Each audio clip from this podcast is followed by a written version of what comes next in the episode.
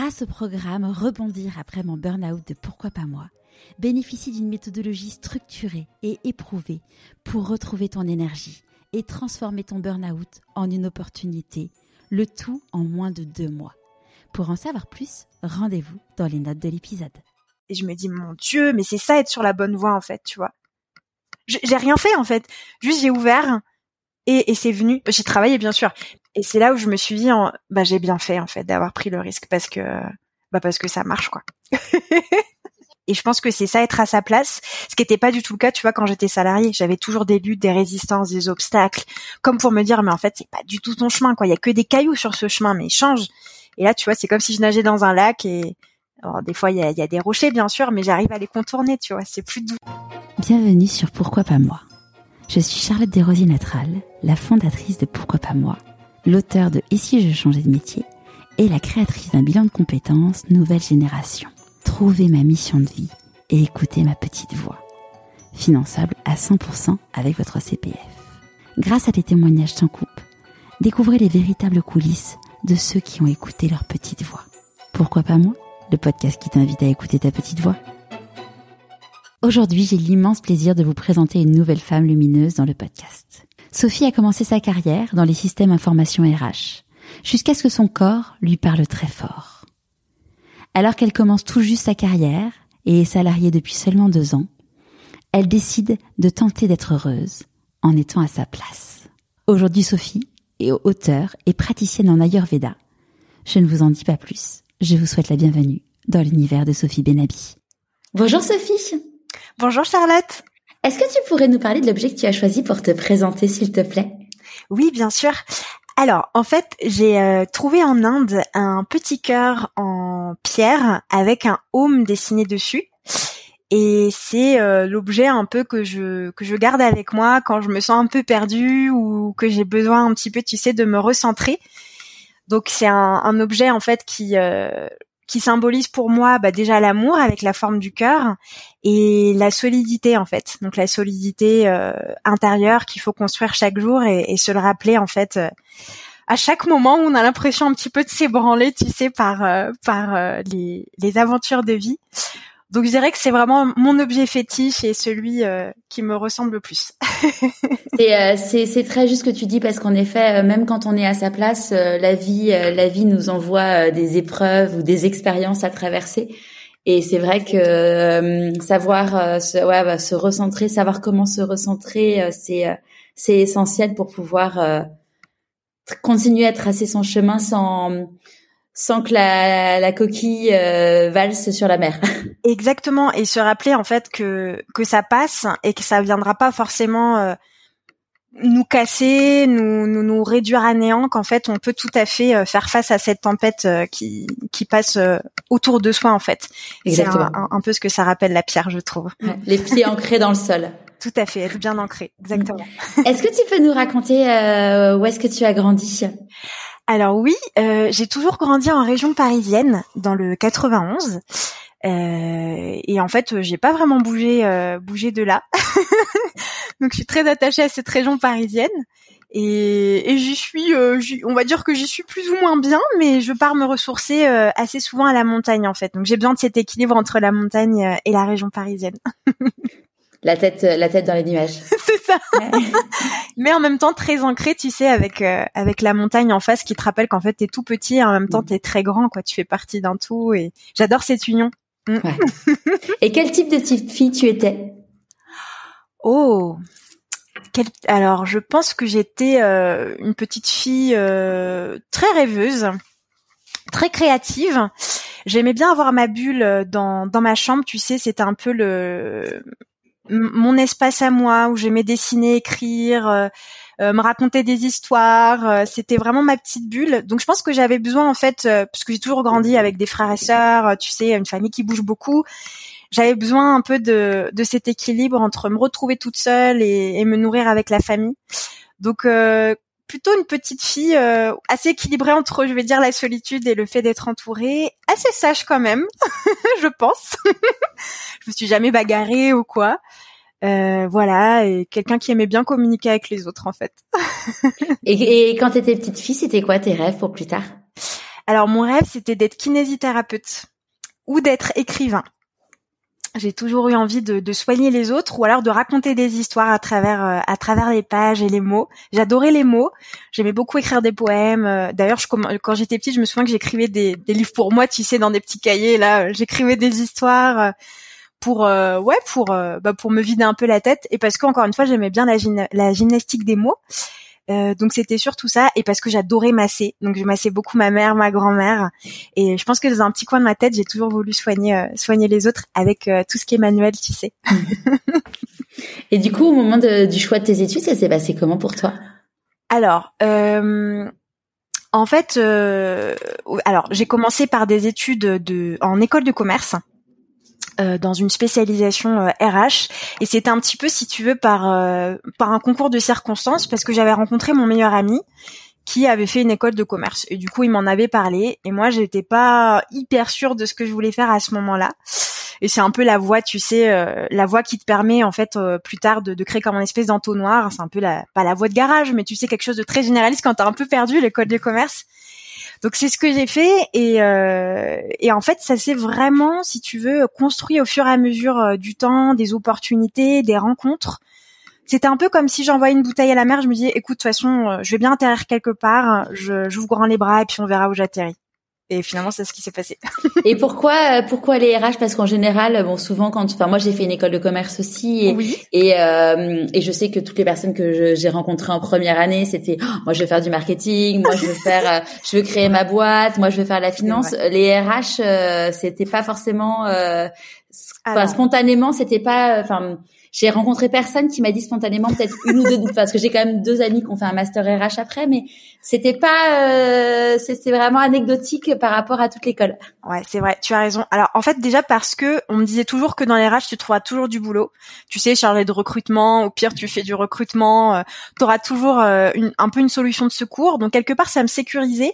Et puis parce que euh, comme j'aime j'ai toujours aimé l'humain, tu vois la communication tout ça c'est j'adore ça et je me suis dit ben en fait comme j'aime soigner les gens, mais que c'est compliqué de faire des études de kiné parce que je sais pas du tout ma branche, eh ben je vais peut-être euh, prendre soin des gens en fait dans les entreprises avec les RH. C'est ce que je m'étais dit en fait. Pourquoi compliqué euh, d'être kiné? Parce que je suis très nulle en maths. Donc du coup, je me suis dit, des études de kiné, il faut forcément être très bonne en maths, en physique, et euh, j'aurais trop galéré quoi. Je me voyais pas. C'est-à-dire quand on y pense, c'est fou quoi. Ouais, c'est fou, hein, exactement. Et du coup, si t'es pas bon, euh, si t'es pas bon en maths, tu t'écroules, quoi. J'ai vu trop de personnes se casser la figure, faire kiné justement, et ne pas réussir à cause de ça. C'est vrai, c'était vraiment d'un grand niveau. ouais. Donc euh, du coup, euh, tu sors d'école de commerce, tu, tu, commences du coup une carrière RH. Alors, je commence une carrière dans les systèmes d'information RH, ce qu'on appelle les SIRH. Donc c'est un peu, si tu veux, les, euh, logiciels, tu sais, pour euh, tout ce qui est paye euh, en interne, pour tout ce qui est gestion du personnel aussi.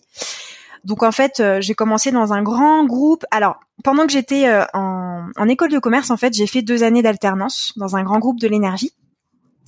Et là, j'ai commencé à faire justement un peu de recrutement, à faire un peu de communication interne. Euh, et, et, en fait, ça n'embauchait pas derrière. À la sortie de, de mon alternance, j'arrivais pas à trouver du boulot. Et je me suis fait embaucher en fait euh, en tant que, on va dire, ingénieur de système d'information RH. Et donc là, je suis montée en compétence dans le groupe.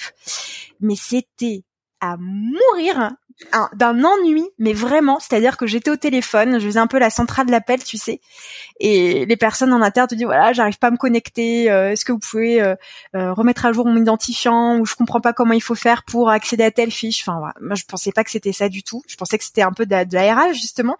Donc je me suis pas, je me suis un petit peu fait avoir.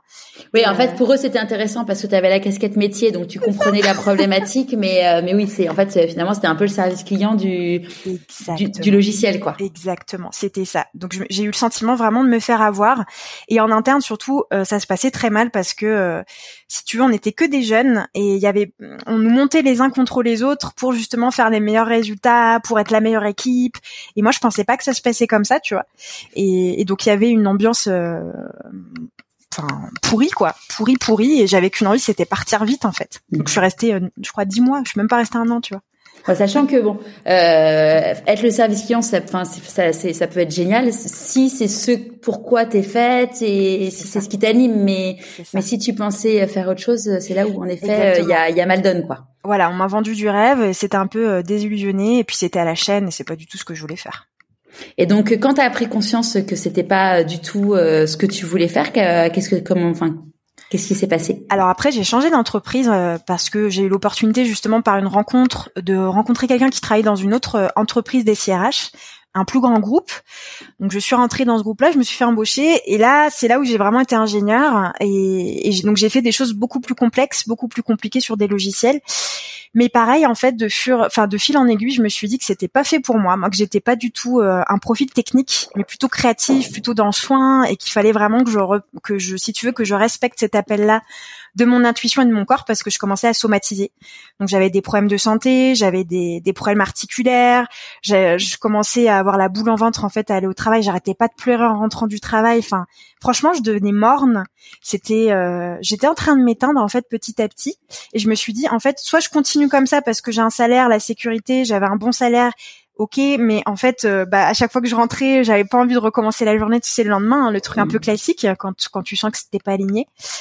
Et un jour, en fait, ça a été un peu la journée de trop. Euh, je me suis écroulée en pleurs, mais comme jamais de ma vie. C'est-à-dire que j'ai pleuré, je te jure, j'ai jamais pleuré comme ça. Mais vraiment au point de plus avoir de voix, de plus avoir de larmes, asséchée comme un mouchoir. Et euh, mon conjoint rentre dans la chambre, je me souviens, et il me dit "Écoute, là maintenant, il va falloir que tu te bouges, que tu trouves une solution, parce que tu vas, tu vas crever en fait. Tu vas, tu vas tomber en dépression et ça va être très compliqué de te relever." Et ça a été vraiment un électrochoc. Et j'ai commencé à chercher, si tu veux, pendant mes, mes heures de travail, je commençais à chercher. Et là, je suis tombée. Donc là, tu continues à, tu continues à bosser, mais en te disant euh, que tu trouverais à quelque chose d'autre, quoi. Bah, je me suis dit, il faut que je trouve autre chose. Il faut que je. Est-ce que je vais trouver? Je suis pas sûre mais en tout cas, je vais essayer. Tu t'es pas mis en arrêt maladie, tu as continué? Alors pas à ce moment-là. Je me suis mis en arrêt maladie après, mais pas à ce moment-là, ouais. À ce moment-là, je, je, continuais du coup à travailler et en même temps, tu sais, sur les heures de déjeuner, tout ça, je commençais à chercher. Et puis je suis tombée sur euh, le mot Ayurveda. à l'époque, c'était pas très connu. Et je me suis dit, mais qu'est-ce que c'est que ce truc? Euh, je Où est-ce que t'es tombée dessus Sur Internet. Comme ça. Commencé sur, ouais, comme ça, en cherchant, tu sais, des choses sur les soins. Au début, j'ai commencé par euh, chiropraxie, euh, éthiopathie, enfin tout ce qui est éthiopathe et tout ça. Et puis il manquait un truc en fait. Je sentais que je m'en approchais, mais c'était pas encore ça. Et puis je suis tombée sur le mot Ayurveda au fur et à mesure des recherches, tu sais. Et je me suis dit tiens, il y a un truc là-dedans. Euh, ça vient d'un pays euh, étranger que j'aime beaucoup, c'est-à-dire l'Inde. Ça fait ça fait appel aux soins, ça fait appel à la spiritualité on prend en compte l'écoute de l'autre. Euh, il y a quelque chose qui est très profond dans l'Ayurveda, tu vois. Et ça, ça m'appelle en fait. Il y a quelque chose qu'il faut que j'aille creuser. Donc j'ai commencé à acheter un bouquin là-dessus. Et puis, euh, je déroule les pages et je me dis ah ouais c'est ça, oh, mais ça me parle trop. Et d'un coup de tête, je me dis il faut que je parte en Inde. Tu vois, faut que j'aille, faut que j'aille en Inde. Euh, faut que je trouve absolument un voyage pour aller sentir le pays et voir si vraiment ça résonne avec mes tripes. Et je te jure, par hasard, je tombe sur un déroulé d'un voyage par une association, mais qui correspond en tout point à ce que je voulais. J'appelle, ok, il y a de la place, vous pouvez venir. Euh, et du coup, je, m'envole en Inde euh, en 2016, tout début 2016. C'était combien de temps après? C'était euh, un mois après, tu vois, un mois après avoir découvert tout ça. Donc ça a été assez rapide en fait. Et je prends mes congés deux semaines et puis je m'envole en Inde et, et puis la révélation quoi. et c'était quoi du coup le contenu de ce voyage? Alors c'était justement une, euh, une introduction à l'Ayurveda avec des ateliers. On allait aussi sur des endroits un peu sacrés, tu sais, en Inde, euh, ce qu'on appelle la montagne d'Arunachala. C'est un endroit vraiment où tu fais un peu une sorte de pèlerinage justement dans la montagne.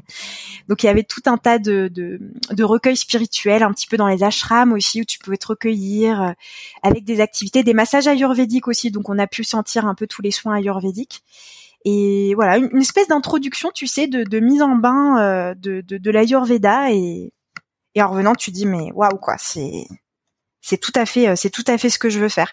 Et, et l'Inde en fait ça m'a pas du tout fait peur. Je me suis dit mais j'aime trop ce pays. Donc là tu reviens tu reviens en France donc dans ton CDI tu fais quoi?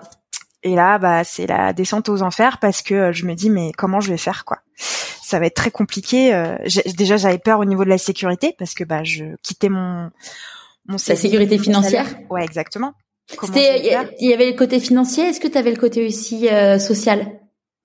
Alors j'y pensais pas tout de suite. Si tu veux, c'est pas la première chose qui m'a frappée. J'avais pas peur de ça tout de suite. C'était vraiment le côté financier et me dire punaise, je dois reprendre des études alors que je viens de finir mes études. Je me suis tapé, euh, tu vois, cinq ans d'études, dont trois en école de commerce. J'ai un prêt sur le dos parce qu'il fallait que je rembourse mon école de commerce. Et en plus, il faut que je reprenne mes études et puis qui étaient payantes et qui n'étaient pas données. Donc il y avait tout ça qui se mélangeait et puis je me suis dit bon bah de toute façon il faut prendre des risques dans la vie et il y a un moment euh, ben faut que tu prennes la responsabilité de ta vie quoi. Tu vas pas rester comme ça être freiné. Euh, tant pis. Et donc mon conjoint m'a dit justement bah écoute au pire si tu te casses les dents moi je suis là donc t'inquiète pas on, on, est une équipe on fait ensemble. Moi je te soutiens je préfère que tu essayes mais que tu sois heureuse que tu te complais dans une sécurité illusoire. T'avais quel âge? Alors j'avais euh, j'avais 16 ans, euh, 16 ans, n'importe quoi. J'avais 26, j'avais 16 ans, j'avais 26 ans. Bah, franchement, je suis hyper précoce. ouais, c'est ça. Je suis hyper précoce, euh, j'ai tout compris. j'ai eu mon bac à 12 ans. Euh. c'est ça. un petit peu trop tôt quand même. T'avais 16 ans dans ta tête. Voilà, exactement. J'avais 16 ans dans ma tête, mais 26 ans dans le corps. Ouais. Et je suis partie en 2017. En avril 2017, c'était mon dernier jour en entreprise. T'as pu faire une rupture co? Alors, euh, ouais, entre guillemets. oui, c'est ça. En fait, en fait, j'avais eu un rendez-vous avec la RH. Je te jure que c'est vrai. J'ai eu un rendez-vous avec le RH parce que je lui, euh, je lui expliquais en fait euh, ce que je ressentais par rapport, par rapport aux missions. Il m'a dit, écoute, je suis désolée, mais de toute façon, je vais pas pouvoir te proposer mieux. Donc, en fait, soit tu pars, soit tu restes, mais il y aura pas mieux, quoi. Et donc, voilà, c'est comme ça que que j'ai pris ma décision aussi parce que je savais que de toute façon, ça avancerait pas. Euh, et en fait, j'ai repris mes études pendant que j'étais salariée. Donc ça, ça a été la, petite chose que j'ai fait aussi. Si tu veux, pour trouver une conciliation entre la sécurité et l'aventure, j'ai quand même commencé à faire mes études d'Ayurveda avant de partir. Donc il y a eu un an de battement entre le moment où je suis partie et le moment où j'ai commencé mes études. Ok. Et est-ce que les études, du coup, c'était quel rythme? Euh, c'était alors la première année c'était un week-end tous les euh, toutes les trois semaines à peu près un week-end par mois puis après ça commençait à monter un peu plus crescendo et ça a duré euh, trois ans et demi pour les études. En plus, après, je suis partie en Inde pour faire des, des formations, si tu veux, avec les médecins en Inde, pour euh, continuer à perfectionner euh, mes connaissances. Et ça, pareil, je l'ai fait, je l'ai fait pendant mes études. Quoi. Je me suis dit, faut vite que je termine, que je fasse un condensé pour, bah, pour m'en sortir le plus vite possible. Quoi. Parce que du coup, euh, donc entre le moment, donc as, hum, tu mets fin à ton contrat, vous, t'as as le droit au chômage. Entre le entre le moment du coup où tu es au chômage et où tu lances vraiment ton activité, est-ce que tu, est-ce que tu commences déjà à lancer des choses? Ouais.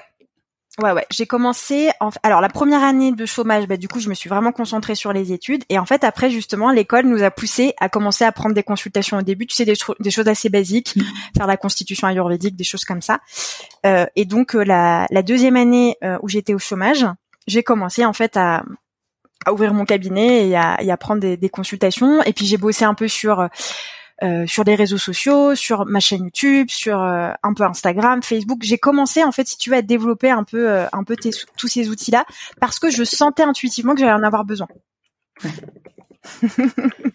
Ouais. t'as lancé le truc en te disant on verra bien, on verra bien ce qui se passe. Ce qui se passe, exactement. Je faisais confiance en fait, j'avais pas peur. C'est drôle. Hein. ouais, c'est bah, important. Hein. Oui, puis de toute façon, t'as pas t'as pas le choix en fait. Hein. Faut y aller, faut y aller à fond, et c'est ça où tu reviens au salariat. Et c'était hors de question, euh, hors de question que je fasse machine arrière, parce que je savais ce qui m'attendait en fait. Ouais. Mais je voulais plus. et pour ceux, du coup, on t'en a parlé rapidement euh, de, de, des soins ayurvédiques, mais pour ceux qui connaissent pas du tout, est-ce que tu peux nous en nous en parler plus, euh, les bienfaits oui. Le... oui, bien sûr. Alors peut-être que vous connaissez le massage Abhyanga, c'est vraiment le massage, on va dire, le plus connu euh, de la pratique ayurvédique, un massage à l'huile chaude.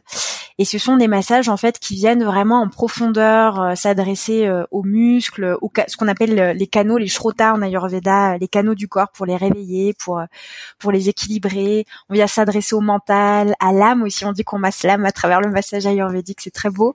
Et en fait, on a toute une panoplie de soins. Peut-être que vous connaissez aussi, ça s'appelle le Shirodhara. C'est une coulée d'huile sur le front avec un pot en cuivre et de l'huile chaude qui coule sur le front et qui vient en fait euh, euh, faire des va-et-vient sur le front. Et on vient en fait travailler sur des points un peu comme l'acupuncture en médecine chinoise. Nous, on a ce qu'on appelle les marmas, des points d'énergie. On en a par exemple au milieu du front et on vient couler, enfin faire la coulée, tu vois, sous forme de cercle. Et ça vient en fait s'adresser justement au système nerveux, à l'hypophyse, au cerveau, voilà. Et on a on a vraiment plein de soins comme ça qui viennent travailler toujours sur le corps et sur l'esprit. On a toujours cette cette double dimension en Ayurveda. et, euh, et toi, qu'est-ce qui, enfin, par rapport à justement au chakra, par rapport à tout ça, qu'est-ce qui t'a attiré euh... Alors en fait, moi, ma, ma grand-mère, euh, c'est quelqu'un qui a toujours utilisé les plantes, les pâtes de plantes, les huiles, euh, les infusions, les épices. Et en fait, j'ai toujours été soignée comme ça. Par exemple, quand j'avais des otites, tu vois, elle nous mettait de l'huile et ça, j'ai appris que c'était ayurvédique. Elle mettait de l'huile chaude dans les oreilles et de l'ail qu'elle faisait affuser dans l'huile et elle mettait dans les oreilles en fait. Donc, en fait, si tu veux, j'ai toujours été un peu baignée dans cette espèce de culture ayurvédique, mais façon euh, de, par rapport à mes origines qui sont kabyles. Euh, et du coup, bah en fait, quand j'ai quand j'ai commencé à, à approfondir l'Ayurveda, je voyais, si tu veux, des consonances un peu avec mes, mes origines kabyles en quelque sorte, et de voir justement qu'on utilisait les les outils de la nature pour pouvoir soigner l'être, bah ça a tout de suite matché en fait. Et je me suis dit, bah c'est pour moi c'est comme ça qu'il faut soigner un être en fait, c'est avec les choses euh, que la nature nous donne. Et ça a déjà été cet appel-là, si tu veux, l'appel des tripes et des origines. Et après, je me suis dit bon bah je vais aller apprendre. Et, en fait, euh, c'est pour moi c'était tellement pertinent et logique que tu vois, je enfin il fallait euh, fallait que j'utilise ces soins là quoi. et, euh, et clairement l'ayurveda bon à l'époque c'était pas euh, c'était pas très connu. Comment ils ont réagi ton donc ton ton chéri t'a soutenu mais comment ils comment ils ont réagi ton entourage? Alors ma mère elle l'a très bien pris je pense du fait aussi qu'on ait été un peu béni dans cette culture-là des soins. Donc euh, elle m'a dit bon, euh, tu prends des risques, c'est sûr, mais si dans un an ça ça marche pas, ben de toute façon il faut absolument que tu que tu redeviennes salarié. Mais bon, t'as fait tes études, donc euh, c'est pas grave. Tu vois, elle avait pas peur en fait. Pour elle, de toute façon, même si ça marchait pas au bout d'un an, eh ben, ben j'allais pouvoir retrouver un travail dans les SIRH ou dans le recrutement, ou que sais-je. Et ma grand-mère, euh, ma grand-mère, elle captait pas trop, si tu veux, le comment dire, le danger un peu de la situation. Pour elle, c'était bon, quoi. Bon, c'est pas grave, tu sais ce que tu fais. Donc en fait, non, on m'a jamais dit euh, attention à toi ou tu vas te planter. Euh. non, j'ai j'ai été soutenue tout de suite en fait par la famille. Et, et, et tes amis, notamment d'école de commerce, ou pour le coup, on ouais, en est quand même. Ah ouais. Alors eux c'était chaud quand même parce qu'ils avaient ils avaient vraiment peur que je me casse les dents parce que bah tout le monde venait de trouver un travail aussi tu vois c'était quand même assez récent.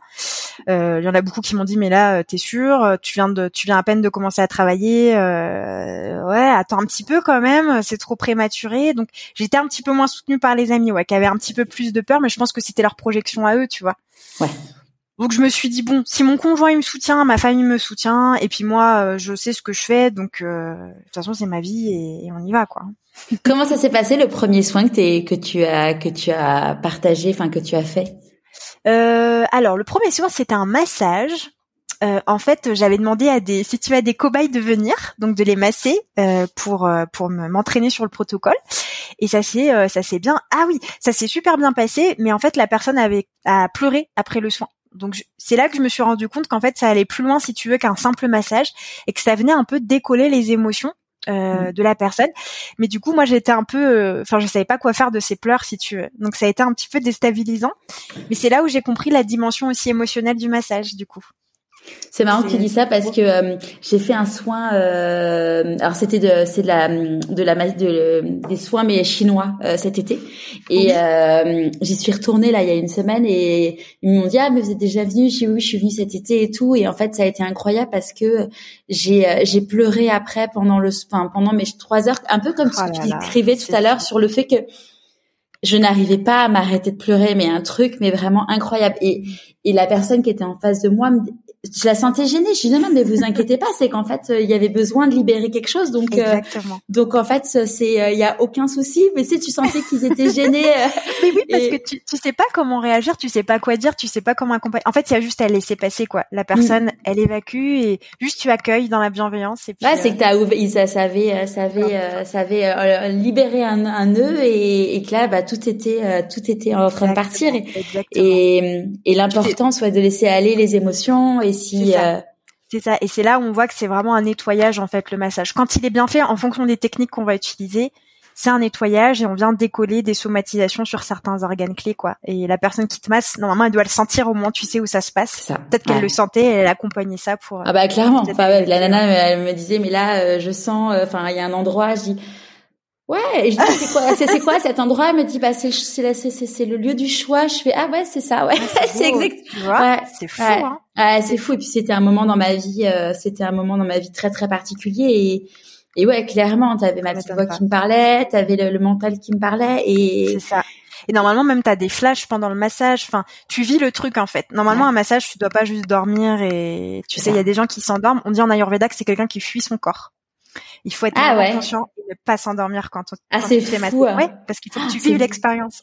c'est fou que tu dis ça parce que euh, parce que bon euh, enfin je connais quelqu'un qui s'est endormi dans dans le même type de soins. Ah. et, et mais ça me parle énormément. C'est bah elle a pas dû vivre pareil que toi je pense cette personne. Non bah clairement pas. ça, ça, c'est certain elle a fermé la porte en fait ça qui est dommage. Ouais. Bon après, chacun, euh, chacun vit l'expérience à sa Chacun son histoire et mais euh, et donc là du coup tu euh, tu lances ton ton cabinet. Euh, concrètement, c'est quoi du coup ta ta vie, ton quotidien, euh, tes projets? Alors du coup, je lance mon cabinet donc à la maison parce que j'avais pas encore les moyens si tu veux de prendre un cabinet puis je me suis dit qu'en fait c'était mieux dans dans mes énergies à moi chez moi. Donc je commence en fait à, à ouvrir des consultations et en fait, ça commence à marcher tout de suite, ce qui est assez drôle. Donc ça commence à marcher tout de suite, c'est-à-dire que je commence à avoir des réservations, en sachant qu'avant ça, tu sais, j'avais commencé à travailler sur les réseaux sociaux, donc j'ai commencé à faire des vidéos sur YouTube pour expliquer ce que c'était l'Ayurveda. Et à cette époque-là, il y en avait pas beaucoup des vidéos. Donc en fait, euh, je pense que ça, ça a permis d'avoir tout de suite de la visibilité. Et, et c'est comme ça que les gens ont commencé à me connaître, à prendre des consultations à distance, à prendre des consultations au cabinet. J'avais des massages, des réservations de soins. Donc la première année, voilà, le cabinet se remplit petit à petit. Et un jour, je reçois un appel parce que ah oui, j'ai oublié de dire, je commençais aussi à écrire des des e-books sur l'Ayurveda donc des livres en ligne pour euh, expliquer euh, voilà comment tu fais euh, pour adapter ta routine sur les saisons. Et là, je reçois un appel et une maison d'édition m'appelle et me dit voilà, on a vu vos e-books passer, on est très intéressé pour pour que vous puissiez en fait les adapter en, en format livre. Moi, je tombe des nues, je me dis punaise, c'est une blague. et, et je leur dis oui tout de suite, tu vois. Et, et du coup, j'adapte mes e-books en livre au bout de la deuxième année d'activité, quoi et je commence à rentrer donc dans une maison d'édition, maison d'édition suisse. Et là, euh, et ben, euh, et ben le, le, livre commence à se classer premier des ventes, premier des ventes, tu vois. Et, euh, et je commence à me faire connaître comme ça en fait. Et, et l'effet boule de neige euh, commence à, à, se mettre en place. Et je me dis mon Dieu, mais c'est ça être sur la bonne voie en fait, tu vois. J'ai rien fait en fait, juste j'ai ouvert et, et c'est venu. J'ai travaillé bien sûr, oui. mais j'ai ouvert. Mais je veux dire, j'ai travaillé. à ta place. Ouais, voilà, c'est ça. Mm. Et c'est là où je me suis dit, bah j'ai bien fait en fait d'avoir pris le risque parce que bah parce que ça marche quoi. c'est ça qui est fou, hein. C'est, enfin, tu vois, moi je le vois. Euh, euh, aujourd'hui, j'ai interviewé plus d'une centaine de personnes et puis je le vois même sur moi-même en fait. C'est un truc de malade parce que euh, parce qu'en effet, quand t'es à ta place, t'as as vraiment cette espèce d'alignement des planètes. Alors évidemment qu'il y a du travail et tout, mais il y a un truc qui fait que que ça se passe euh, ouais naturellement tu vois c'est euh, c'est euh... lutte pas en fait. Exactement. tu, tu peux lutter contre toi-même pour te dire bon faut que je fasse mieux faut que j'améliore certaines choses et tout ça mais c'est pas c'est il y a quand même une certaine fluidité qui te permet de te dire que bah, que tu peux avoir confiance en fait et que ça se déroule. Et et, et je pense que c'est ça être à sa place. Ce qui n'était pas du tout le cas tu vois quand j'étais salarié j'avais toujours des luttes des résistances des obstacles comme pour me dire mais en fait c'est pas du tout ton chemin quoi. Il y a que des cailloux sur ce chemin mais change et là, tu vois, c'est comme si je nageais dans un lac et alors, des fois, il y a, y a, des rochers, bien sûr, mais j'arrive à les contourner, tu vois, c'est plus doux. ouais, c'est fou. Hein. Et donc là, donc, euh, tu sors ce livre, euh, t'en as écrit d'autres depuis?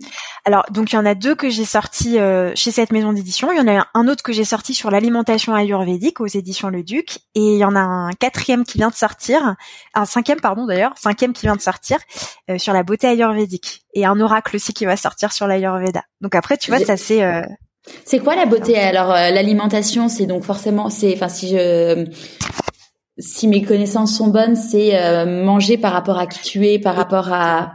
C'est ça. En fait, l'alimentation ayurvédique, c'est manger en fonction de ta constitution ayurvédique.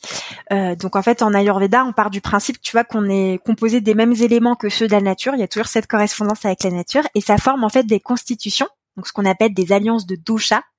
Je sais pas si tu veux que je les explique, mais si si, bah oui, avec plaisir. Ok. Alors il y a le feu, l'eau, la terre, l'air et l'espace. Donc ça c'est les cinq éléments. Et ces cinq éléments, on va les regrouper par paire donc par paire d'énergie. Et c'est ce qu'on appelle les doshas. Les doshas, c'est ce qui va en fait euh, absolument régir tout ce qu'il y a à l'intérieur de nous et dans notre mental. Par exemple, les mouvements euh, quand tu vas avoir une idée, quand tu vas communiquer avec quelqu'un, ou encore les mouvements sanguins, les mouvements de lymphe.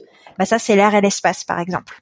Donc à chaque fois que qu'il va y avoir un mouvement, par exemple, c'est c'est cette énergie-là, ce qu'on appelle vata.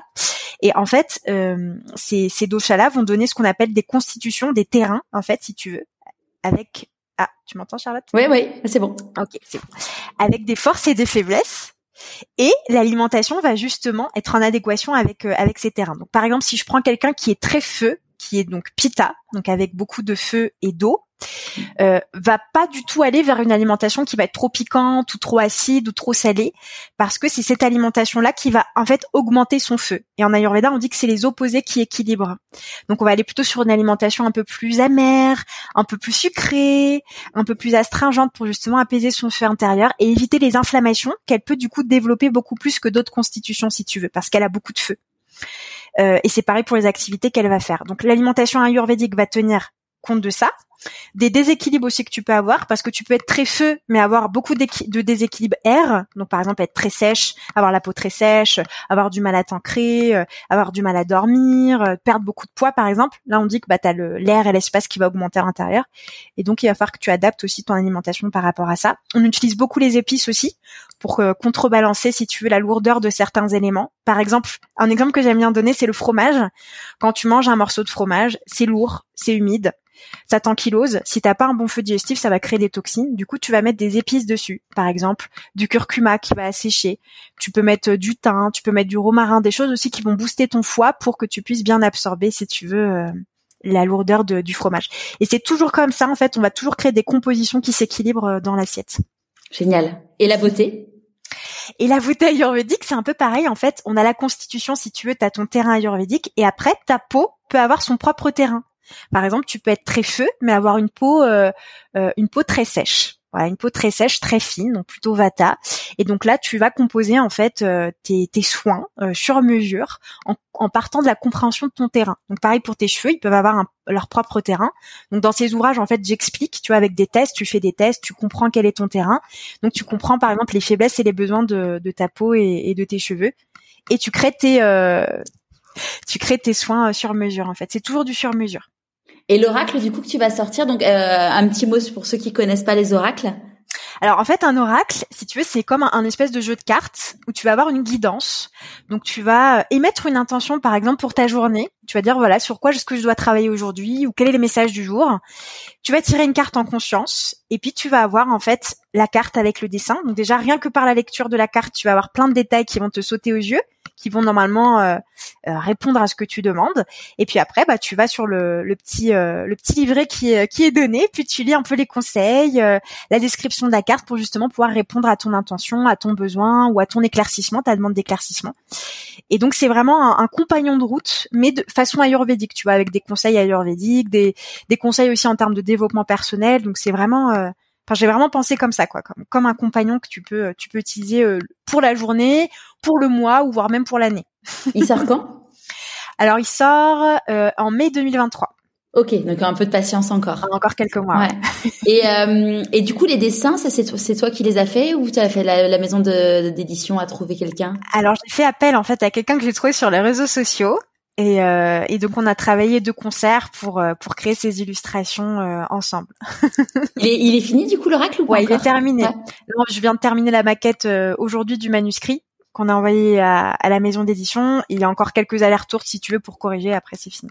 Génial. Ouais, parce qu'en fait, on n'imagine pas. Euh... Enfin, moi, je sais que mon livre, je l'avais rendu en, en, je l'avais rendu en décembre. Il était sorti en avril. Oui. Et euh... mais du coup, t'es quand même beaucoup plus en avance parce que moi, il m'avait, on avait signé le contrat avec la maison d'édition en septembre. J'ai rendu le manuscrit en oh décembre et le livre oh est sorti en avril. Oh la vache Ah ouais Ça a été un bon. Euh, hyper court. Oh là là, ah oui, c'est un, un, bon marathon, exactement. Ouais. Après, euh, moi, j'avoue que, enfin, tu vois, euh, quand j'ai fait mon TEDx, euh, là, c'est euh, c'est la bonne nouvelle. Il est enfin sorti. Oh, on magnifique. Est ouais, il est, on est le 29 septembre. ouais, il est enfin en ligne depuis depuis hier soir. Ah bah j'irai le voir. Ouais, tu me diras. et euh, et en fait, euh, ouais, j'ai eu un mois pour me préparer, mais finalement, je me dis que ouais, c'était c'était rien du tout. Mais avec du recul, tu vois, finalement, euh, le fait que ça a été court, ça fait que j'ai pas non plus stressé pendant hyper longtemps et c'est. Je comprends. Et puis tu donnes ton meilleur du coup parce que t'as Exactement. pas le temps non plus. Euh, ouais, puis tu te connectes. Euh, tu enfin, je pense que ça te parle, mais t'as l'impression, enfin, tu produis quelque chose, mais t'as l'impression que c'est pas toi qui l'a produit, que ça vient de d'autres.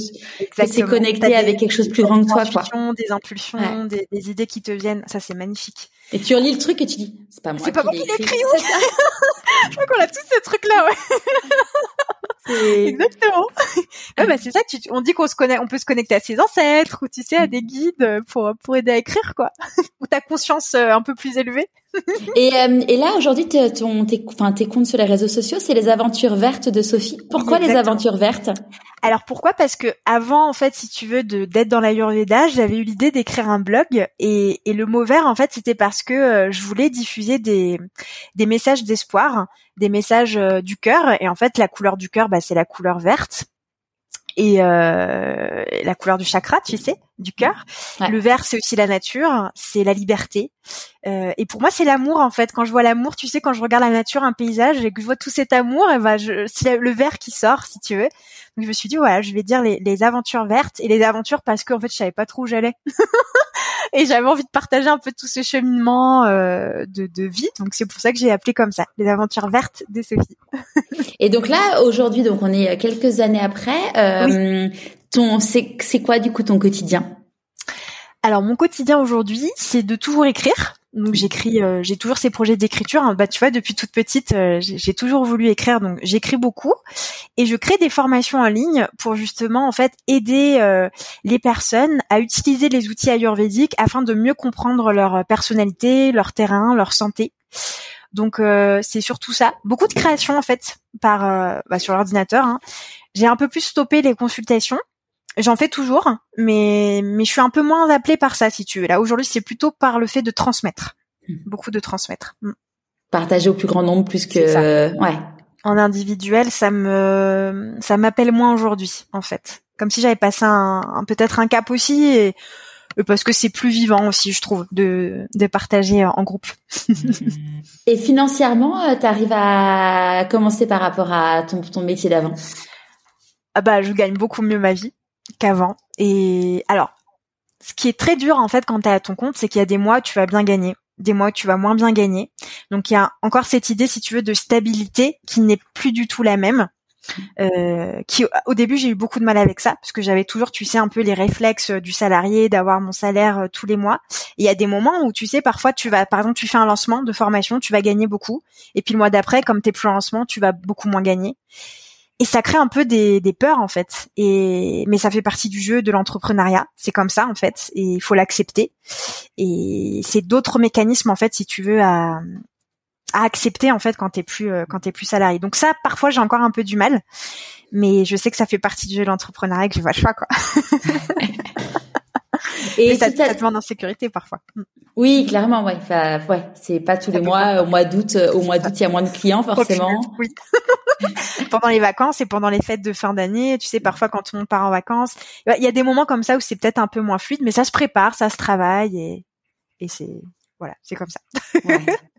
Et tout à l'heure, tu disais que tu avais été en arrêt maladie. Euh, tu, à quel moment, du coup, tu t'es arrêté En fait, euh, avant de, de changer de dans la société dans le deuxième contrat que j'avais eu si tu veux j'ai ils m'ont fait changer de d'entreprise. Parce que c'était des contrats par entreprise. Mmh. tu, tu travailles chez les clients en fait. oui t'étais étais consultante euh, exactement c'est ça exactement. Et avant de changer de d'entreprise en interne j'ai eu en fait une inflammation du genou. Mais je sais pas comment j'ai eu ça. Il y a mon genou qui a commencé à enfler et je pouvais plus du tout marcher, donc je me suis euh, fait arrêter euh, en béquille et tout, et je suis restée, je crois, trois semaines à la maison. Et en fait, à ce moment-là, j'ai reçu un mail de mon responsable qui m'a dit, bah Sophie, je suis désolée, mais on va pas pouvoir te garder sur la mission, et il va falloir que tu changes de mission. Donc tout a commencé à, s'écrouler en fait au moment où j'ai eu mon arrêt maladie. Donc c'est pas si tu veux moi qui l'ai qui l'ai demandé cet arrêt maladie, c'est un peu la vie qui me l'a mis sur le chemin.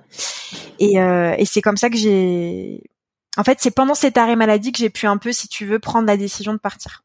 S'il n'y avait pas eu cet arrêt maladie, j'aurais pas pu faire ressortir euh, toutes ces émotions que j'avais enfouies. Tu sais, de se dire, bah non, mais il faut que je continue, euh, je fais semblant. Bah non, pendant l'arrêt maladie, c'est, euh, non, mais non, il faut que je regarde la réalité en face, ça me va pas, ça me convient pas. Et, le fait de s'arrêter, justement, tu permets aux émotions de ressortir. Donc, vraiment, euh, parfait. C'était un arrêt maladie de combien de temps? De trois semaines. En fait, c'est rigolo parce que, alors là, bon, en l'occurrence, c'était un arrêt maladie, mais souvent, euh, euh, il ressort que les personnes euh, prennent conscience que leur vie ne va pas pendant les vacances parce que justement, c'est ces moments de pause où tu te dis, où tu retournes après à la, à la, à la vraie vie entre guillemets, enfin à la vraie vie, à la vie courante, et tu te dis non, en fait, je veux plus ça.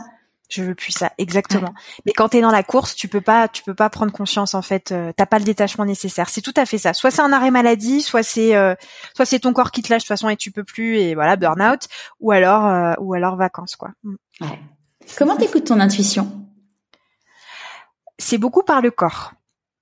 L'intuition, mon intuition, ça va être beaucoup par le corps, euh, un peu kinesthésique, tu vois. Il y a des intuitions un peu kinesthésiques comme ça, où tu vas voir quand t'as des frissons, ou quand euh, quand le ventre, tu sais, va faire des espèces de petits remous, ou euh, quand tu sens que ah, la respiration s'expand, tu vois. là, je sens que mon corps parle et que du coup, je me connecte en fait au message un peu plus inconscient de, de, de mon esprit. C'est comme ça que mon intuition s'adresse à moi. C'est plus par le corps. Ou alors des fois, ça va être des flashs ah ouais, il faut faire ça. Ou des mots. Ah ouais, j'entends ça, il faut faire ça, tu vois. Voilà. C'est, c'est, comme ça que je, je me connecte. Comment tu célèbres tes réussites? Par des apéros. j'aime beaucoup faire des apéros pour, euh, pour festoyer. Euh, et sinon, j'aime beaucoup écrire aussi mes gratitudes. Donc euh, surtout par les gratitudes. Alors soit je vais faire, une... c'est pas une prière religieuse, mais tu sais, je me connecte un petit peu puis je me dis merci la vie de m'avoir envoyé ça ou alors je vais l'écrire euh, parce que en fait tous les matins j'aime bien écrire un peu les, les gratitudes euh, du jour, euh, les gratitudes qui se sont passées pour la journée d'avant et, euh, et voilà j'écris euh, j'écris de cette manière. à quel moment dans ta vie tu t'es dit pourquoi pas moi? Bah quand j'avais l'impression de perdre de pied en fait. Quand j'avais l'impression de perdre de pied, je me suis dit ben tu sais quand, j'ai eu ce moment là où je, je, pleurais beaucoup, je me suis dit bah en fait euh, moi aussi j'ai droit au bonheur et pourquoi pas justement commencer. Au moment où je me suis dit pourquoi pas pourquoi pas essayer, bah pourquoi pas moi au final. Pourquoi pas essayer, pourquoi pas pourquoi pas espérer, rêver et, et pourquoi pas réussir Tout simplement. On essaye et on verra. et d'ailleurs, c'est quoi pour toi la réussite? Pour moi la réussite c'est bah déjà c'est écouter, euh, bah, écouter l'intuition, c'est-à-dire respecter en fait les messages de son être. Donc respecter ça. C'est bien sûr ressentir en fait la dose de bonheur euh, en, en, faisant les choses. Euh, tu sais quand t'es à ta place et que tu fais des choses qui te nourrissent, qui te donnent de la joie, où t'as le sourire, t'as le smile, tu sais des choses qui s'expliquent pas comme ça. Tu sens que t'es dans, dans des bonnes vibes. Pour moi, c'est ça la réussite. Et quand t'arrives aussi à le partager et à nourrir le bonheur des autres de cette manière, parce qu'on dit que le bonheur est contagieux, comme le malheur aussi en quelque sorte, et ben quand tu arrives aussi à insuffler un peu du bonheur par ton propre bonheur, pour moi c'est ça réussir, tu vois. Et voilà, c'est contaminer le monde positivement en fait. et d'ailleurs, euh, est-ce que euh, comme tu es devenue une, euh, une boule d'énergie positive, tu t'es ouverte, est-ce qu'il y a des personnes dans ton entourage du coup dont, tu t'es éloignée? Oui, oui. Bah du en fait, oui, beaucoup. Ça a énormément fait le tri, notamment dans mes amitiés. Je j'ai perdu beaucoup d'amis de cette manière parce que c'était plus en phase en fait avec euh, avec mes énergies du moment. C'était beaucoup de personnes que j'avais rencontrées aussi dans le salariat, qui avaient d'autres vibes si tu veux, et, du coup ça a fait comme des coupures. On se comprenait plus en fait, on n'était plus trop dans le même monde. Et puis moi je vibrais d'une autre manière, donc ça marchait plus en fait. C'est vrai que il y a eu un gros tri et je me suis retrouvée à un moment un petit peu seule en fait par rapport à tout ça, par rapport à ce changement là, tu vois. Comme s'il fallait que si tu veux que que je recommence tout à zéro, même dans les amitiés. Il y en a quelques-unes qui ont survécu, mais c'est pas la majorité. ouais. Donc euh, Et aujourd'hui, du coup, tu as attiré à toi des personnes. D'autres euh, personnes, ouais, d'autres amitiés. Euh, euh, alors c'est vrai que plus de personnes dans l'entrepreneuriat du coup, avec qui ça matche plus aussi, parce qu'on c'est d'autres d'autres façons de penser en fait. Il y en a d'autres qui sont dans le salariat, mais c'est c'est pas c'est pas la majeure partie des gens. Et d'autres personnes qui sont dans dans c'est pas dans forcément dans les domaines similaires, mais qui s'en rapprochent en fait, avec qui je peux vraiment échanger. Et avec ton et avec ton conjoint, vous avez réussi à, à vous à, à vous aligner? Oui, beaucoup parce qu'en fait, lui, il est entrepreneur aussi. Donc, euh, il a son entreprise aussi. Du coup, on s'aide beaucoup, on se donne des idées. Il y a vraiment une émulation, tu vois, entre nous et, et euh, on parle le même langage. Donc, euh, franchement, c'est c'est encore mieux qu'avant, en fait. Qu'est-ce que tu penses que la petite Sophie de 6 ans dirait si elle te voyait aujourd'hui? Hmm. Euh, alors en fait, comme je suis quelqu'un d'assez hypersensible, je pense qu'elle elle me dirait euh, ça va t'aider. Cette hypersensibilité-là n'en est pas peur. C'est pas une faiblesse, c'est vraiment une force et, ça va t'aider en fait à comprendre les autres personnes et à créer des connexions. Et ça va être un soin aussi pour les personnes que tu vas rencontrer. Donc euh, n'aie pas peur de ça et fais-en une force. ça me touche beaucoup. c'est vrai. Ouais, parce bah, que... c'est vrai que l'hypersensibilité, euh, enfin on en parlait avec Leslie Lucien, euh, l'épisode je pense qu'il sera diffusé juste avant le tien. D'accord. Qui est hypersensible aussi. Moi, je suis ah. hypersensible. Enfin, c'est vrai que, enfin, c'est un truc. J'ai découvert l'hypersensibilité il y a, il y a, il y a peu de temps en fait. Vraiment, euh, tu vois, j'ai 39 ans euh, et, et, clairement, je vois le nombre de personnes que j'ai interviewées qui sont hypersensibles, qui l'ont, euh, qui l'ont mal vécu une, grande partie de leur vie jusqu'à, en effet, transformer cette singularité en une force. C'est totalement ça. C'est dur à porter parce que déjà il faut comprendre. Euh, bah tu vois quand on s'écoule je sais pas de, de, pleurs pour quelque chose d'injuste et euh, qu'on a du mal en fait à l'expliquer et que ça prend des proportions importantes parce que c'est des émotions euh, importantes en fait et qu'en fait t'apprends à te dire que ça tu peux le canaliser pour faire ressortir de la beauté notamment par la créativité, par l'écoute, par les conseils que tu vas donner, et qu'en fait, tu arrives à permuter ça en choses positives, bah alors là, c'est un trésor, euh, un trésor incroyable en fait. Et c'est toujours se dire ça, je peux transformer cette énergie qui est hyper puissante en un cadeau, quoi. Mm. Exactement. on dit dans la vie que quand on fait des choix, euh, on fait des renoncements. Ça a été quoi pour ça a été que pour toi, c'est quoi ces renoncements? Alors, pour moi, les renoncements, bah, ça a été euh, le fait peut-être de voir moins les gens aussi, parce que quand tu es à ton compte, en fait, tu travailles beaucoup. Euh, c'est le prix à payer aussi quelque part euh, d'être à son compte, c'est de travailler beaucoup, c'est-à-dire de pas pouvoir sortir le soir tout le temps, de pas pouvoir forcément avoir des week-ends. Forcément, bah tu te coupes un peu du monde. Quand je dis couper du monde, tu vois, c'est que tu as moins le temps de voir les gens en fait. Et ce renoncement-là, ça a été un peu euh, le prix à payer tu vois, je te disais tout à l'heure, j'ai perdu beaucoup de monde en termes d'entourage. Euh, je pense que c'est en partie euh, le, le, le, le, parti, enfin le fait que justement je, je il faut que je travaille beaucoup pour pouvoir réussir, pour pouvoir m'en sortir, pour créer des choses parce que je suis à la tête de mon entreprise et c'est moi qui fais tout aujourd'hui, tu vois. Donc j'ai pas de temps à perdre en fait. Et quand on me dit ouais viens, euh, tu peux passer, euh, tu viens passer l'après-midi avec nous, tu viens manger. En fait non, je peux pas quoi parce que si je fais ça, bah derrière moi j'accumule du retard et et euh, c'est c'est un prix qui est trop cher à payer pour euh, pour mon entreprise et je peux pas me le permettre tout le temps. Et à force, à force, si tu veux, les gens, bah ça les essouffle et ils t'invitent de moins en moins et tu vois. Mais je sais que c'est le prix à payer, j'ai pas le choix en fait. Après, c'est un équilibre à trouver, tu vois. Mais c'était le renoncement, je pense que c'est plus le renoncement social du coup, dans le sens euh, avoir moins le temps de voir les gens. Après, euh, tu vois là, enfin ça, ce que tu dis là sur le fait qu'en effet il faut, faut travailler beaucoup pour réussir. Euh, tu vois, moi c'était une croyance que j'avais euh, vraiment ancrée en séance EMDR. Il y a une phrase qui est ressortie et où vraiment j'avais ça ancré. Et tu vois, euh, là je suis en train de suivre un programme sur l'abondance. Enfin, il y a, y a, y a plein de messages, tu vois, qui, qui m'arrivent en mode euh, évidemment il faut, faut, faut travailler pour réussir et il n'y a pas de doute. Mais est-ce que finalement on n'a pas tendance à vouloir en faire trop et que finalement euh... Hmm. alors en fait de toute façon c'est ton corps qui sait quand t'en fais trop hmm. si tu sens que t'es hyper fatigué que t'en peux plus là faut t'écouter mais si t'as de l'énergie et tout ça c'est que c'est ok et quand t'es quand t'es chef d'entreprise tu bah malheureusement t'as as plein de choses à faire tu dois faire les réseaux sociaux tu dois écrire tu dois faire tes formations tu dois tu dois écrire tes mails tu enfin t'as beaucoup de choses à faire et ça tu tant que tu peux pas en fait déléguer si tu veux parce que t'as des caps à franchir bah, bah t'es obligé de le faire quoi. Mais effectivement, tu as raison. Il faut aussi, euh, alors l'abondance bien sûr, l'abondance, euh, ça j'y crois totalement. Mais il y a quand même un travail à fournir, hein, parce que tu vois, il y a un peu des croyances de dire ouais, euh, moi je travaille trois heures par jour et puis c'est bon, mon entreprise elle vit. Mais bon Dieu, combien de d'entrepreneurs je vois faire ça et se casser les dents, tu mmh. vois? Donc il y a un équilibre entre je travaille trop et je travaille pas assez. Je, je fais vibrer l'abondance, mais en même temps, je fais ce qu'il faut. Je prends mes responsabilités pour faire avancer les choses, pour prendre des décisions, pour, tu vois. Mm. Donc, tu as, il y a un équilibre à trouver de toute façon quand tu es entrepreneur. Et je pense que le maître mot, c'est écouter son corps. Quand le mm. corps dit stop, c'est stop. Mais tant que tu as d'énergie, que tu sens que c'est ok, que tu peux, vas-y. c'est quoi la plus grande difficulté que tu as eu à traverser?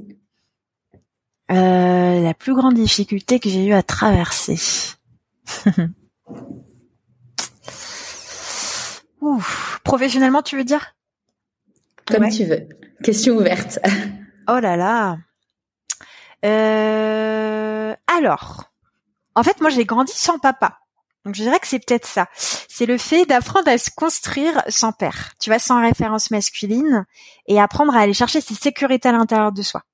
Donc, vraiment. Euh, euh... Tu l'as pas connu ton papa? Non, je l'ai pas connu mais quelque part je le remercie parce que c'est une grande force aussi, tu vois, de de enfin bon, je l'ai pas toujours pris comme ça bien sûr. Hein. mais aujourd'hui, je, je, le prends comme une force dans le sens où euh, où il m'a appris, si tu veux, à me à aller chercher vraiment puiser les ressources à l'intérieur de soi et de dire en fait, tu es capable de, de te construire parce que euh, au début j'étais un petit peu bancale, tu sais, avec juste la mère et pas le père, ça crée forcément un déséquilibre. Donc je pense que le plus grand challenge de ma vie c'est ça, c'est apprendre à se construire sans père et apprendre à trouver euh, ses béquilles intérieures pour euh, bah pour se sentir équilibrée et pleine sans, sans la figure paternelle, qui finalement mmh. peut être aussi véhiculée par autre chose, mais mais bon quand t'as pas de père, c'est c'est il y a un grand manque hein, forcément. c'est quoi tes peurs aujourd'hui? Ah, mes peurs aujourd'hui. Euh... Mes peurs aujourd'hui. Bah forcément, c'est que de pas réussir euh, professionnellement, hein, ça c'est sûr. Euh, de mourir sans sans avoir fait ce que je voulais, c'est-à-dire euh, euh je suis quelqu'un qui adore les voyages et j'ai très envie d'aller euh, visiter plusieurs continents du, globe. Et euh, euh, j'ai très peur en fait si tu veux de de pas pouvoir le faire. C'est-à-dire qu'il m'arrive un truc un jour et que je puisse pas voyager et, faire les voyages qui qui justeront nourriront mon âme. Tu vois des fois je me vois sur mon lit enfin quand, on dit toujours il faut que tu te vois un peu à, la fin de ta vie pour voir si tu as vraiment réalisé tout ce que tu souhaitais. Puis je me pose la question voilà quel pays j'ai envie d'aller voir avant de m'éteindre? Voilà, c'est juste ça ma peur, c'est de pas pouvoir faire les voyages que je que je souhaite faire. C'est quoi du coup ces pays? Alors il y a l'Australie qui me botte beaucoup avec la Nouvelle-Zélande pour euh, justement aller un peu découvrir cette faune et cette flore extraordinaire qu'il y a dans ce dans ce pays-là. Euh, donc l'Australie, j'aimerais beaucoup aller aux États-Unis parce que j'y suis jamais allée de ma vie. Aller voir un petit peu un petit peu comment ça se passe et j'aimerais beaucoup aller à Bali aussi tout le monde m'en parle et je ne vois que des images magnifiques. Et comme je sais que c'est un endroit où il y a beaucoup de spiritualité, euh, euh, même si c'est pas un endroit facile, je pense que c'est c'est un pays qui doit te changer en fait. de quoi t'es la plus fière aujourd'hui? De mon courage, hum, d'avoir osé, d'avoir osé, de pas avoir écouté mes peurs et, euh, et d'avoir eu la ouais le, le courage de d'essayer en fait, d'essayer de, de de de prendre le risque. Je pense que c'est surtout ça. si euh, demain euh, quelqu'un te croise dans la rue ou sur Insta en disant ah, t'as un super compte et tout, euh, t'en es là que grâce à de la chance, qu'est-ce que tu auras envie de leur répondre? Bah encore une fois le travail, hein, de travailler dans le sens écouter l'intuition. Tu vois quand tu sens que quelque chose appelle les gens, quand ça peut résonner, ben vas-y quoi, euh, fonce, euh, crée des choses là-dessus, essaye de comprendre les besoins euh, des personnes qui te suivent. Donc je pense qu'il y a bien sûr la composante travail, oui un peu la composante chance, mais je sais pas. Je pense que c'est le travail aussi qui amène la chance. Tu vois, il y a une corrélation entre les deux. Euh, tu peux pas avoir de chance si tu provoques pas les choses, je pense. Et ça, ça vient aussi de, ben, tu vois, quand on dit travail, c'est un peu ça aussi, c'est aller provoquer, aller chercher les choses. Donc je pense qu'il y a un petit peu de ça et de confiance aussi. Est-ce qu'il y a un conseil que tu aurais aimé euh, recevoir et du coup que tu aimerais donner aujourd'hui? Un conseil que j'aurais aimé recevoir. Hmm. Euh, ben que que forcément les choses ça prend du temps et qu'il faut pas être impulsif, qu'il faut pas se précipiter, qu'il faut pas à chaque fois remettre tout en question quand t'as un échec en fait, et que ça fait partie, euh, tu vois, ça fait partie du chemin. Et, qu'en fait quand tu quand, quand t'as un échec justement, ben c'est aussi pour que tu puisses comprendre comment améliorer les choses. Et, et peut-être que c'est ça qui va ouvrir d'autres portes derrière.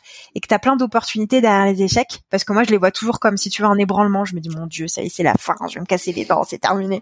Mais en fait quand quand tu tiens un petit peu, tu sais, tu dis ah mais en fait c'est trop super, ça ça va m'amener ça. Et puis euh, et puis euh, et ça me permet de comprendre ça. Donc de se dire que les échecs en fait ce sont pas des cadeaux empoisonnés, que ce sont des vrais cadeaux et que ça te permet justement de consolider ton parcours et, euh, et d'améliorer euh, d'améliorer tes forces en fait. Que c'est toujours et puis il faut se dire qu'en fait tous ceux qui ont réussi ils ont toujours eu des échecs et que que c'est ça qui permet aussi de construire la personne que tu seras demain. Donc ouais, faut pas avoir peur des échecs vraiment.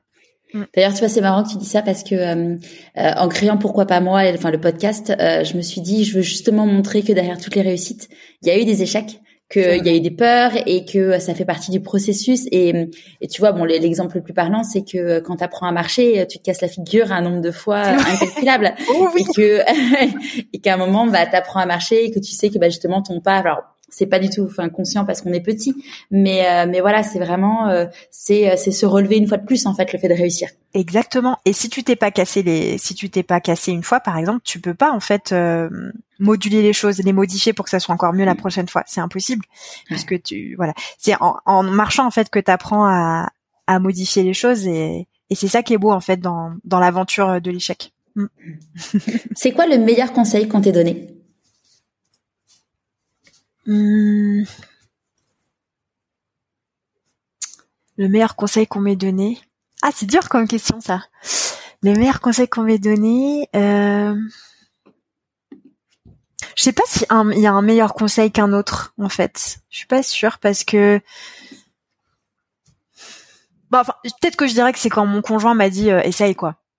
Essaye, vas-y, essaye et puis tu verras bien. Ouais, je pense que c'est celui-là. Parce que s'il me l'avait pas dit, j'aurais jamais tenté l'expérience. j'aurais jamais vécu tout ça. Donc oui, c'est peut-être celui-là. Essaye et on verra. et c'est quoi tes prochains défis? Euh, Mes prochains défis, euh, j'aimerais beaucoup faire de la radio pour euh, parler un petit peu d'Ayurveda à la radio. Ça, j'aimerais beaucoup. parce que j'aime bien la connexion avec la voix donc bah, justement les, les, podcasts que tu fais, je trouve ça super. J'adore ce format podcast en fait où vraiment tu te connectes à la voix, aux vibrations de la personne, c'est magnifique. Et je pense qu'il y a plus de liberté aussi à parler avec la voix, je, je pense. Hein. Mmh. Euh, donc il y a, y a, quelque chose de très magique par la voix. Donc ça j'aimerais bien pouvoir euh, communiquer euh, sur l'Ayurveda par la voix, donc à la radio. Euh, j'aimerais aussi écrire d'autres ouvrages sur le féminin et l'Ayurveda par exemple. Enfin voilà, il y a plein d'autres projets que j'aimerais faire. Et, et bah pourquoi pas un TEDx aussi? pour parler de l'Ayurveda. J'aimerais Pourquoi pas toi? Pourquoi pas moi? Exactement. Exactement. Même si euh, tu sais, on se dit on est timide baladif, mais ça, voilà, c'est un entraînement. Faut, faut avoir confiance. Ah, c'est du travail. Hein. C'est, euh, enfin, tu vois, euh, moi j'ai pris un coach, j'ai pris un coach qui m'a aidé et, et vraiment je le remercie mais mais mais du fond du cœur parce que il m'a alors moi j'avais pris des cours de théâtre enfant enfin ah, ado ouais ado parce que enfin parce que quand j'étais petite, j'étais timide et mes parents m'ont dit bah là, le, ça ça te fera du bien. Alors qu'en fait euh, au final enfin je me sens enfin je me sens mais tellement bien à ma place sur scène, tu vois, c'est tu sais ouais, clairement j'adore ça. Et et mais tu vois le fait d'avoir pris d'avoir pris un coach ça aide vraiment à voilà à travailler la posture, à travailler. Euh, alors la voix, je pense que je l'avais, euh, j'avais pris des cours de chant et puis euh, et puis avec le podcast, j'avais déjà fait ce travail. Mais par contre, à structurer l'idée, en dire moins mais mieux, avoir les bonnes images et tout. Et et c'est vrai que Ouais, avoir, avoir, enfin, se faire aider. Alors, il y a des TEDx où tu es, euh, en fait, en fonction de l'organisation du TEDx, il y en a qui où il y a des, on va te fournir un coach, euh, d'autres où, ouais, ça, ça dépend vraiment des, de la ville en fait? Alors c'est pas là forcément la ville en fait. Euh, les TEDx c'est euh, il y a des c'est des enfin c'est des associations. Donc par exemple moi c'était une association d'une école de commerce. Euh, tu peux avoir euh, des gens dont enfin c'est vraiment des entreprises. Enfin t'as vraiment plein de déclinaisons différentes. D'accord. Ah et qui sont entre nous plus ou moins professionnels. Il suffit de suffit enfin il suffit de voir déjà euh, les images quand tu mets TEDx en France tu vois euh, enfin moi j'ai eu de la chance parce que pour le coup la scène était magnifique la lumière et tout mais euh, mais mais voilà c'est pas ouais c'est t'as pas du tout le même niveau et, et d'ailleurs c'est un conseil qui m'avait été donné par par une de mes invitées qui m'avait qui avait fait un TEDx Anaïs Gauthier. Elle m'avait dit en gros challenge les sur le fait que tu un micro cravate et pas un micro à la main enfin sur les lumières enfin parce que finalement bah le rendu ça va tout changer sur ah oui d'accord sur ce qu'on va voir. En fait, ouais. En fait, il y a un ensemble de choses euh, auxquelles il faut penser. Okay. Et puis après, tu vois, euh, moi clairement, j'ai provoqué ma chance. Hein. J'ai contacté, j'ai vu que il y avait un TEDx dans ma ville. Je les ai contactés et, j'ai pas attendu. Autant le livre, tu vois, comme toi, on m'a contacté. Euh, autant le TEDx, bah voilà, c'était un rêve. Je me suis mis en. T'as tellement bien fait. C'est ça. Voilà, t'as provoqué ta chance. J'ai provoqué ma chance et puis. La porte, quoi. Exactement, et puis pas se dire, euh, il y a quelqu'un qui me dit ah mais je suis non mais moi j'ai aucun ego sur ce, ce, sur ce genre de sujet. Et j'ai voilà j'ai enfin tu vois d'ailleurs j'ai fait un j'ai fait un podcast donc qui sort euh, aujourd'hui euh, qui est sur les coulisses de ce TEDx euh, comment j'ai ah, provoqué la chance sur les questions et sur les questions que je me suis posées sur les enfin, à la fois sur la préparation mais aussi sur les peurs et tout. Et et voilà moi je le dis clairement. D'ailleurs j'avais postulé pour un autre TEDx où on m'avait pas prise et, et c'est pas grave en fait parce qu'en fait euh, j'étais pas prête et et, c'est que avais des choses à modifier, à travailler. Clairement, c'était il y a deux ans. Enfin, c'était il y a deux ans. Euh, autant te dire que j'étais pas la même personne que je suis aujourd'hui, quoi. Et c'est ça qui est beau dans la vie, voilà. C'est que les choses, elles, s'ouvrent aussi quand c'est quand c'est ok, quoi. C'est le bon moment, exactement. Et là, tu as senti que c'était bon et tu vois, ça s'est fait de manière fluide, en fait. Carrément. Hein. ouais. Bravo. Est-ce que Merci. je te le souhaite de tout cœur. On en reparlera ensemble si. Euh... Avec grand plaisir. Mm. Est-ce que euh, tu as un conseil de lecture à partager avec nous? Euh, Un conseil de lecture. Alors. Euh... Attends, je réfléchis. Euh, bon, alors c'est plutôt sur euh, sur un sujet de l'Ayurveda. Alors après, il y a... Attends, je, je me souviens plus du nom de ce livre. Comment ça s'appelle? Je me souviens plus. Bon, tu me l'enverras à la limite. Et je ouais. On va rappeler aux auditeurs que les questions ne sont absolument pas envoyées en amont. Non. Donc c'est du pas du tout. Donc euh, c'est vraiment du spontané et c'est voulu parce que euh, ça permet vraiment de en fait, euh, en racontant l'histoire, enfin quand enfin, mes invités racontent leur histoire, potentiellement s'ils avaient réfléchi en amont, les réponses n'auraient pas été les mêmes et du coup l'idée c'est vraiment que ça, ça sorte du cœur. C'est ça. Et en fait là je suis pas à la maison si tu veux. Tu sais je suis à je suis à la montagne et en fait j'ai pas mes livres sous les yeux. Je sais que c'est un, livre sur euh, les lois karmiques, mais euh, je, je, me souviens plus du titre exactement de cet ouvrage. Donc je sais qu'il est à la maison.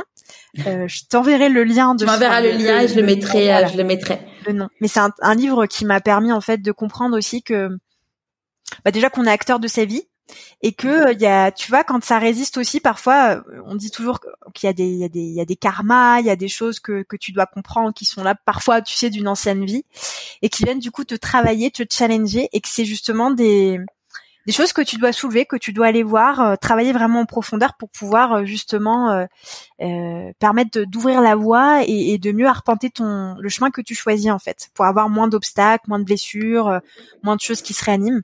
Donc ça c'était très très intéressant comme comme lecture parce que ça m'a permis de ouais d'ouvrir ce champ de conscience là en fait. C'est comme ça que j'ai j'ai compris ce que c'était qu'un karma et comment on fait aussi pour pour aller plus loin et et, soulever ce karma, soulever l'obstacle en fait. Des y a, euh, pas forcément aussi. Clairement, ouais, c'est ça, ça c'est un truc moi que j'ai découvert, mais il y a vraiment pas longtemps du tout. C'est en effet le fait qu'on hérite des euh, des blessures transgénérationnelles. Et euh, il y a un livre qui est, qui est génial. J'ai eu la, la, la, chance de pouvoir interviewer son auteur, c'est Natacha Calestrémé. Ah oui, très intéressant. Ouais. Et, et clairement, donc, donc il y a son, son livre qui s'appelle Trouver trouver ma place ou trouver sa place il est dans mon ma bibliothèque, mais mes yeux ne, mes yeux n'arrivent pas à lire le, le mot orange. J'ai trouvé sa place, je crois. Et, et en fait, clairement, enfin, donc c'est des protocoles, mais qui sont très très faciles à faire. En mode, t'allumes une bougie, euh, tu tu appelles euh, tes anges gardiens ou enfin des, des, des êtres de lumière, tu dis des phrases et c'est incroyable en fait la puissance la puissance de ça. T'en as essayé certains?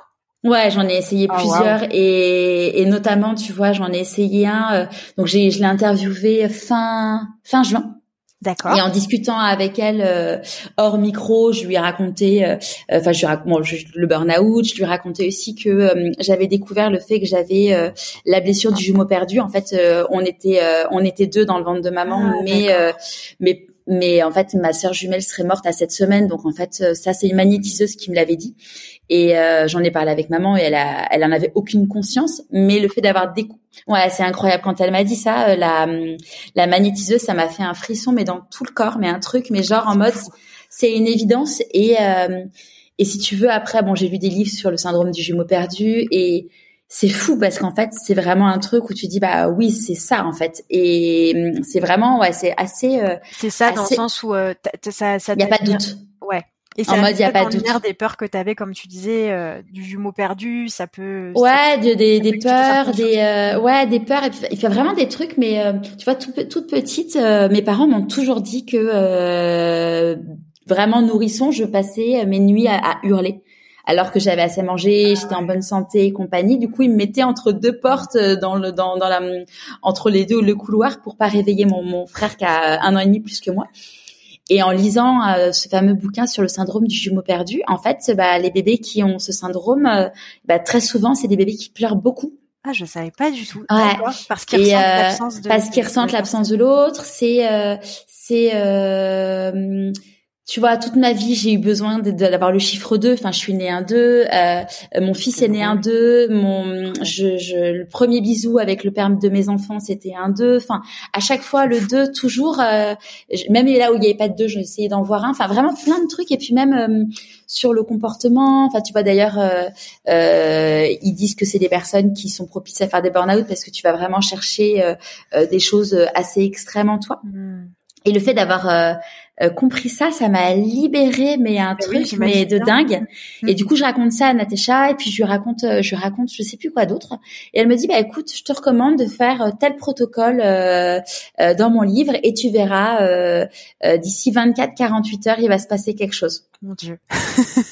et, je peux te dire que 48 heures après, je me suis pris la plus grosse claque de toute ma vie. D'une violence, mais euh, mais limite j'ai envie d'en pleurer là en, oh t'en parlant. Oh mais euh, ouais, vraiment un truc, mais ouais, d'une violence, mais enfin ma vie s'est effondrée en fait.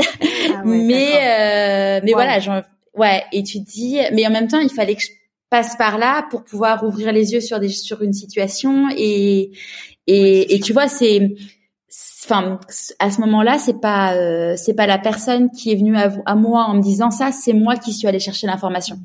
Je comprends, et euh, j'ai posé une question qui a dénoué un truc et et en fait tu te dis waouh enfin le truc de fou. quoi. Ouais. C'est-à-dire que ouais t'as t'as ouvert la porte en fait de cette espèce de vérité, de, de, pour recevoir en fait tes réponses. Exactement. par contre, c'est vrai que quand tu émets ce type de questions, faut se préparer en fait à porter la responsabilité quelque. Quand je dis responsabilité, c'est-à-dire de se dire, ok, il va falloir que j'assume derrière en fait la réponse quoi, parce que c'est ça. Mais euh, ah bah, enfin clairement, j'avais pas, j'avais pas imaginé ah bah, du tout. Euh... Ouais, on, on jamais comme comme elle c'est vrai. Mais bon, tu vois, après j'ai continué à faire ces protocoles sur d'autres choses et tout, et en fait à chaque, enfin, à chaque fois, je sens qu'il se passe quelque chose. Alors après, là, euh, bah, de façon, ce truc-là, il fallait que ça sorte, donc euh, parce qu'en fait, euh, je, je sentais bien qu'il y a un truc qui allait pas et je me bouffais de l'intérieur parce que je sentais qu'il y avait un truc qui allait pas. Et hum, donc au moins là, j'étais fixée. et, et le truc, c'est que c'est que ouais, en fait, je me dis à chaque fois, tu vois, j'ai continué et à chaque fois, j'ai vu le, le, le, deuxième effet qui se coule, mais là, enfin, parce que bon, on écoute, on peut se dire, bah non, mais moi j'ai pas. Enfin, après, je pense que clairement dans la vie, il y a des moments où on veut pas, on veut, on ne veut pas savoir. On veut pas savoir, non. On veut pas, savoir et euh, et parce que parfois, alors peut-être parce que c'est pas le bon moment pour soi. Oui, ou on a peur aussi, tu vois, d'affronter la réalité parce qu'on ah, va y avoir un, un, chamboulement derrière et qu'on n'est mm. toujours simplement pas prêt, tu sais, parfois à quitter aussi sa zone de confort. Hein. C'est, ça peut être par courage, parfois ça peut être par lâcheté, faut dire les choses. Mm. Bien sûr. Et, et, et, oui, tu as raison. Parfois, c'est juste pas le bon moment parce qu'on sait qu'on n'aura pas l'assise euh, à ce moment-là de d'affronter la réalité. Et c'est ok aussi comme ça. Ouais. Mais parfois, c'est aussi reculer pour mieux sauter. Et tu vois, je vois ça comme un du pu dans un bouton. Il y a un moment, mm. c'est c'est le temps d'aller. Façon dans tous les, il y a un moment, façon dans tous les cas, il y a un moment, ça va sortir. C'est ça, ça va sortir, degré ou de force. Donc autant accompagner aussi parfois et, et permettre. Après, tu vois. Aujourd'hui, avec euh, avec euh, c'était fin juin, donc avec deux trois mois de recul, euh, je me dis que le fait que ça m'arrive aujourd'hui, alors que je sais qui je suis, enfin tu vois, c'est, c'est ça, ça repart par rapport au début de la discussion qu'on avait, c'est qu'aujourd'hui, voilà, j'ai les pieds ancrés, euh, je sais qui je suis, et du coup, ça m'apporte une force que euh, jamais j'aurais pu avoir en fait avant. Donc du coup, euh... donc c'est c'est arrivé pour toi en fait à un moment où tu étais prête à l'accueillir en fait. Exact, ouais, et prête à pouvoir ne pas m'effondrer et... et à faire face à, à, cette situation. Ouais, ouais je comprends. Mais en fait, euh, c'est là où on se dit que tout est un petit peu. C'est pas que tout est dessiné, mais que voilà, la vie, elle a vraiment une intelligence et il faut faire confiance en fait. Exactement. ça doit se passer comme ça, même si c'est pas agréable, c'est qu'il y a une raison. C'est clairement. Euh, ouais. Ouais, enfin moi je sais qu'aujourd'hui j'ai développé une confiance en la vie qui est extrême et que je me dis mais en fait euh, ouais rien, enfin la vie la, la vie, enfin quoi que ce que la vie t'apporte comme euh, comme chose à affronter en fait tu tu fais confiance en fait. Tu fais confiance, parce que après ça sera encore plus beau quoi. C'est ça. T'as des choses à aller chercher et faut pas avoir peur même si c'est euh, dérangeant, même si c'est déstabilisant, même si c'est douloureux et ça sera certainement douloureux mais c'est ça t'as pas le choix. Il faut, euh, sinon tu vas pas avancer ou tu vas stagner ou tu vas, Exactement. Tu vas et soit tu restes euh, dans, tu vois d'ailleurs j'ai fait un post là euh, il y a pas longtemps là-dessus sur Insta, c'est soit tu as la posture de victime et tu subis, euh, soit tu as la posture de en fait non, je suis maître de ma vie et, et j'avance. Et j'avance et, et j'ai confiance et je fais ce qu'il faut pour pour avancer, continuer. Exactement, c'est ça, c'est prendre la responsabilité de sa vie et se dire que bah, c'est nous capitaine à bord et, euh, et que on n'a pas le choix en fait. Sinon personne va te porter ou faire les choses à ta place. Et ça c'est très important je pense. C'est de, de, reprendre la responsabilité de soi de ses choix de ses mmh. décisions euh, de se dire en fait c'est toi qui décides. Il y a que toi qui peux prendre les décisions. Donc fais-le. Bien sûr réfléchis bien pose les choses mais fais-le parce que ça avancera pas si Pour les personnes du coup qui veulent découvrir ton travail, donc qui vont euh, sur euh, les aventures vertes de sophie.com, je mettrai évidemment le lien euh, sur le blog et puis je te taguerai sur les réseaux sociaux pour que on puisse découvrir découvrir tout ça. À qui as-tu envie de dire merci et pourquoi avant qu'on se quitte? Alors, à qui Bah déjà à mon conjoint. merci d'avoir cru en moi et, et de m'avoir poussé, de me challenger à chaque fois pour me bah, pour me dire que je suis capable d'y arriver, qu'il faut pas que j'ai peur. Euh, merci aussi à la vie bah, de de m'offrir euh, ces aventures, qu'elles soient positives ou, négatives, et, euh, et, de me permettre aussi de de mieux me construire, de mieux me découvrir. Merci à toutes les, en fait, merci à toutes ces rencontres que je fais parce que à chaque fois il y a un cadeau derrière tout ça même s'il est négatif ou positif, euh, comme on disait tout à l'heure, c'est toujours un cadeau. Et en fait, on dit toujours que c'est un miroir, tu sais, de toi, un miroir, euh, euh, soit de ce que tu dois travailler et que t'assumes pas, soit de tes propres forces et que tu veux pas développer ou que tu veux pas voir. Et c'est toujours des jolis miroirs. En fait, chaque rencontre est un miroir, une porte. de, développement, de conscience, d'avancer et, et c'est ça qui est beau dans l'humanité aussi. C'est peut-être un peu cliché, mais c'est vrai, je le vois vraiment comme ça. À chaque fois que je fais une rencontre, je me dis c'est un miroir ou c'est il y a un cadeau en fait il y a un cadeau, quelle que soit la rencontre. Tu vois que ça soit un sourire, euh, une parole, euh, un, mot parfois déplaisant, euh, une discussion, une proposition. Enfin, c'est toujours des beaux cadeaux et voilà. Merci. en fait, merci à la vie pour pour toute cette globalité là. Mm, vraiment. C'est vrai, enfin, je, je, ouais, clairement, parce qu'en fait, tu dis, mm, chaque rencontre que tu fais, même si en effet c'est quelqu'un de désagréable, ça te permet d'apprendre à te connaître, à comprendre pourquoi ça te, ça te, ça t'irrite, ou te dire, mais en fait, cette personne, je veux surtout pas lui ressembler. C'est ça. Et c'est exactement ça. Donc ça te permet aussi de, de mieux t'aligner avec toi-même, ouais. Mm. Clairement. Un immense merci Sophie. Merci. Et puis euh, on, on, suit, euh, on suit la sortie de tes nouveaux livres, de ton oracle. Je, je partagerai tout ça avec la communauté. Bah écoute, avec euh, avec grande joie. Merci à toi de m'avoir invité pour cette jolie discussion. avec plaisir. J'espère que ce nouvel épisode vous aura plu. Je vous donne rendez-vous demain dans la newsletter de Pourquoi pas moi. Et en attendant, si le podcast vous plaît, soutenez-le en mettant 5 étoiles et un commentaire sur Apple Podcast et en vous abonnant sur votre plateforme d'écoute préférée. À la semaine prochaine!